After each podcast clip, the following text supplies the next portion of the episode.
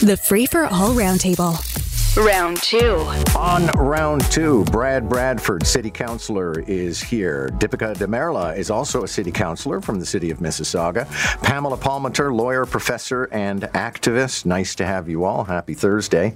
Let's actually start with a Toronto story, and this is something going to executive committee today that Robert Turner was quite exorcised about on round one. Brad Bradford taxing traffic spaces. Seems uh, like a very Soviet Russia thing to do to go out and count parking spaces, to audit all of the available parking spaces in Toronto. Is, that, is this going to work? That's a make work project if I've ever heard of one. I mean, this is nuts. Robert was bang on. This will be another tax on small business and entrepreneurs. For those people who are out there trying to sell this as a way to shift modes or get people out of their cars, that's not going to be the case. There's really no way for people to uh, pass that tax on to consumers other than increasing prices. I mean, you're paying the tax on the parking space whether or not somebody's using it. So it's just sitting there, and, and businesses that are really struggling. Uh, my, my concern is people are going to pull up stakes and make their way out to see Dipika Mississauga. That's not what we want here in Toronto. So the last thing I'll say is, you know, councillors who are sort of unsure about this now, they, they voted for it pretty enthusiastically back in the fall for a third study of, a, an, of another tax. And uh, I just think the city is heading in a direction where we're making things a lot more expensive. Well, Dipika, um, Mississauga yeah. is m- a much more car based city. You don't have a tax on parking, do you? No, we don't. And you know, this is just another property tax by another name, right? I mean, that's the problem. And what Toronto needs, what Mississauga needs is uh, not more creative ways of increasing property taxes. What we need is other sources of revenue. Completely agree with Brad. Uh, it's not going to reduce car usage, but it'll just increase costs all around. So I don't think it's wise. And if City Council sent this back for a third time for a study, that should tell you they're just kicking a hard decision I mean, they know probably it's not a good idea, but so they're just kicking it further out, not being able to say no. They should just say no. Pamela, I assume nothing about your position on this. I would say there are some high minded reasons why some people would support it. One is it's hard surface, so water comes down from the skies and ends up in the sewer system. The other would be that visually they're kind of a blight.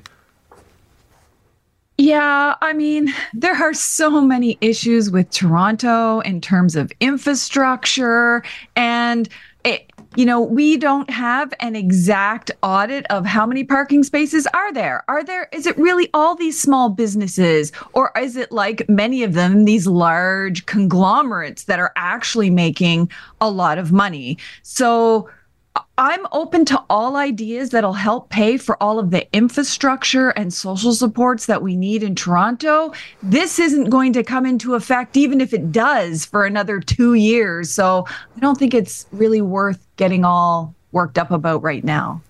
Uh, let's talk about the vacant home tax declaration, which is due today. And I'll come back to you, Brad Bradford, as the Toronto City Councillor. Uh, this is where you have to go online and declare that whatever residences you own, somebody is living in them. And only 53% of owners have done so so far. So clearly, there's not a lot of penetration here. Yeah, and the city is inevitably going to have to provide an extension because that number is, is trending in the wrong direction. Look, um, this city council has decided to spend half a million dollars to advertise our new dangerous dogs bylaw. Um, maybe we should put a little ad money or communication effort around the vacant home tax filing. Um, people do not want to get whacked with that tax bill uh, mistakenly. It's very, very expensive.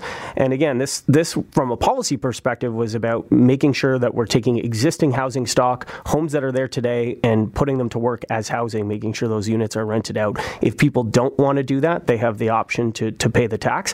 But when you've got 47% of people who have just not responded yet and it's the day of the deadline, you're going to need to provide an extension. And I think the lesson that we can take away from this is clearly the system we have in place is not working for Torontonians. We should provide better service and make it work. Yeah, well, Pamela, maybe it would cost more, but I don't know why they don't just send a notice with a form to your house or whatever. I mean, uh, clearly a lot of people aren't aware of this. I hadn't thought about it at all up until mid month.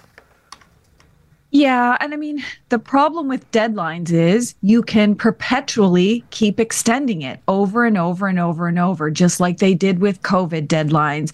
Um, and we don't know. Is it a matter of all of those people who haven't filed actually don't know? Or is it a large number of those people who haven't filed have vacant properties because I know there is a, a, great deal of resistance for people to actually be honest about declaring that their property is vacant.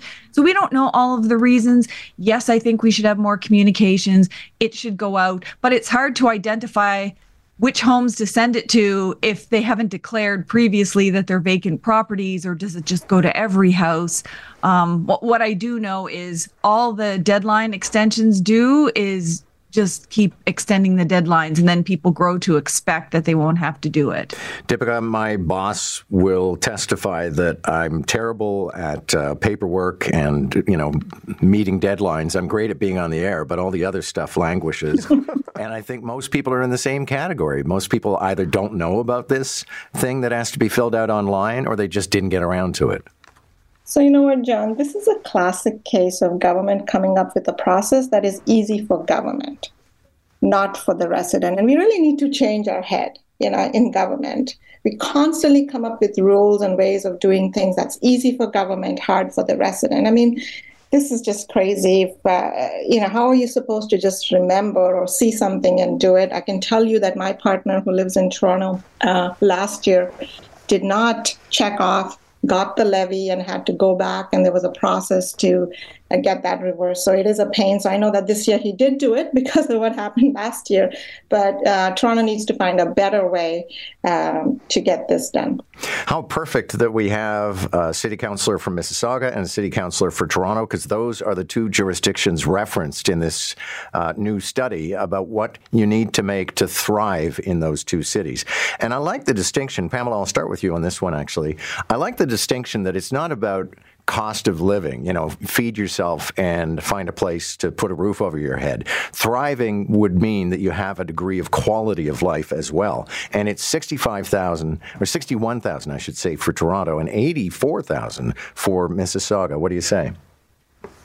Well, it just goes to show just how significant those issues are. And and to me, honestly, when I saw those numbers, I thought, wow, that's pretty low because I know a good number of people with dual incomes that make more than that and they aren't thriving because of the mortgage that they're paying and the heat and their vehicle and the cost of education for their kids and things like that. So this it's very significant that the, the measure previously has always been about bare subsistence, like bare survival, poverty line kind of measurements. Um, but what about health, mental health, and well being, which includes things like um, maybe going on a road trip, uh, maybe being able to have time to go to the park and not have to work two jobs. It's it's incredible to me that that's considered thriving. Uh, income. Well, and Dipika, worth mentioning, that's after tax income. And the reason it's bigger in Mississauga is they factored in that you probably need a car if you're going to live in Mississauga. Well, also no, but I think it's a it's an unfair comparison. I like the framing, which is uh, uh, you know that uh, it's not just about surviving but thriving, but it's an unfair comparison because in Toronto you're renting and in Mississauga you're owning, and obviously ownership costs more than renting, so that's not fair. The second piece, yes, uh, that did jump out and made cost you about $7,000 more or $8,000 more to own a car than use transit. And I think that's something that Mississauga absolutely, as we look to, uh, we are growing uh, up and we're a big city now, and we certainly need to find a way to have more transit because it's cheaper for people. But people use transit only if it's more convenient. So our focus has to be how can we get more transit into Mississauga that is convenient so people can take it, and that helps address affordability. Okay, one thing stood out there though. I'm uh, without dwelling on the topic too much. Uh, you mm-hmm. said you have to own in Mississauga. Is that just how this study was done, or you're saying you guys don't have a lot of rentals in Mississauga? No, no. I think this is how the study was okay. done. That they yeah. used renting in Toronto. They should you know, the study should have done renting in Toronto, renting in Mississauga, owning in Toronto, owning in Mississauga, and that would have given a much better approximation. Now it just makes Mississauga look more expensive than Toronto, which is uh, not a fair comparison. The other fun fact, though, I did want to say is a Mississauga MPP by this calculation is barely thriving. As you know, typical Mississauga MPP baseline salary, their take home would be around eighty thousand. So that's very interesting, and that tells you where things are at. Yeah, this is another red flag for affordability in our major cities, Toronto, Mississauga, for sure. And it should be a wake up call as if politicians need another one. It is all about affordability. Folks in Toronto, if you're making minimum wage, that's 46K a year. The median household income downtown before taxes, 62K. So this needs to be a major wake up call as this city, the most expensive in the entire country, continues to get more expensive month after month. New tax taxes, new fees. Uh, people are really struggling. I think there will be a backlash on this. We need to do things to make life more affordable. And here's another st- study showing uh, that's just not the case here in Toronto. If Justin Trudeau is spotted out for a walk today, somebody's bound to shout, What are you thinking about? Uh, February 29th was the day that his father went for the famous walk in the snow, and the next day he resigned. Pamela Palmater, there'd be a nice poetry to that, but I don't think it's going to happen. Yeah, I don't think it's going to happen either. It's just one of those weird, wonderful coincidences that's worthy of an op ed in the newspaper. okay, Brad Bradford, do you think he's toast? I don't think that we're going to hear that announcement uh, this afternoon that he's he's pull and shoot. Um, if that was the case, that'd be a pretty well kept and guarded secret. And from everything I've seen, this guy's dug in and uh, ready to tussle. Yeah, well, Pierre certainly surprised a few people. Dipika, your thoughts? Well, I don't think there's any snow for him to take a walk in, so that's a problem. it but, is cold, uh, though. But I don't think he's leaving. You know, he's just teed up this deal with uh, the NDP to ensure the survival of his government uh, for another year. So I don't think he's quitting. And I really think that his personality is he's the ultimate comeback kid. And he'll only leave if he's defeated or on his terms, you know, riding high. He's not going to leave because everybody wants him to leave. And I suspect he really, truly, deep down believes he's still the best person to lead the Liberals. So I don't think we're seeing him go away anytime soon. Thanks to y'all. Great chat. Pamela Palmater, Brad Bradford, and Dipika Damerla. Catch the roundtable, round one at 745, round two at 845. Weekday mornings on Moore in the Morning. News Talk 1010, Toronto.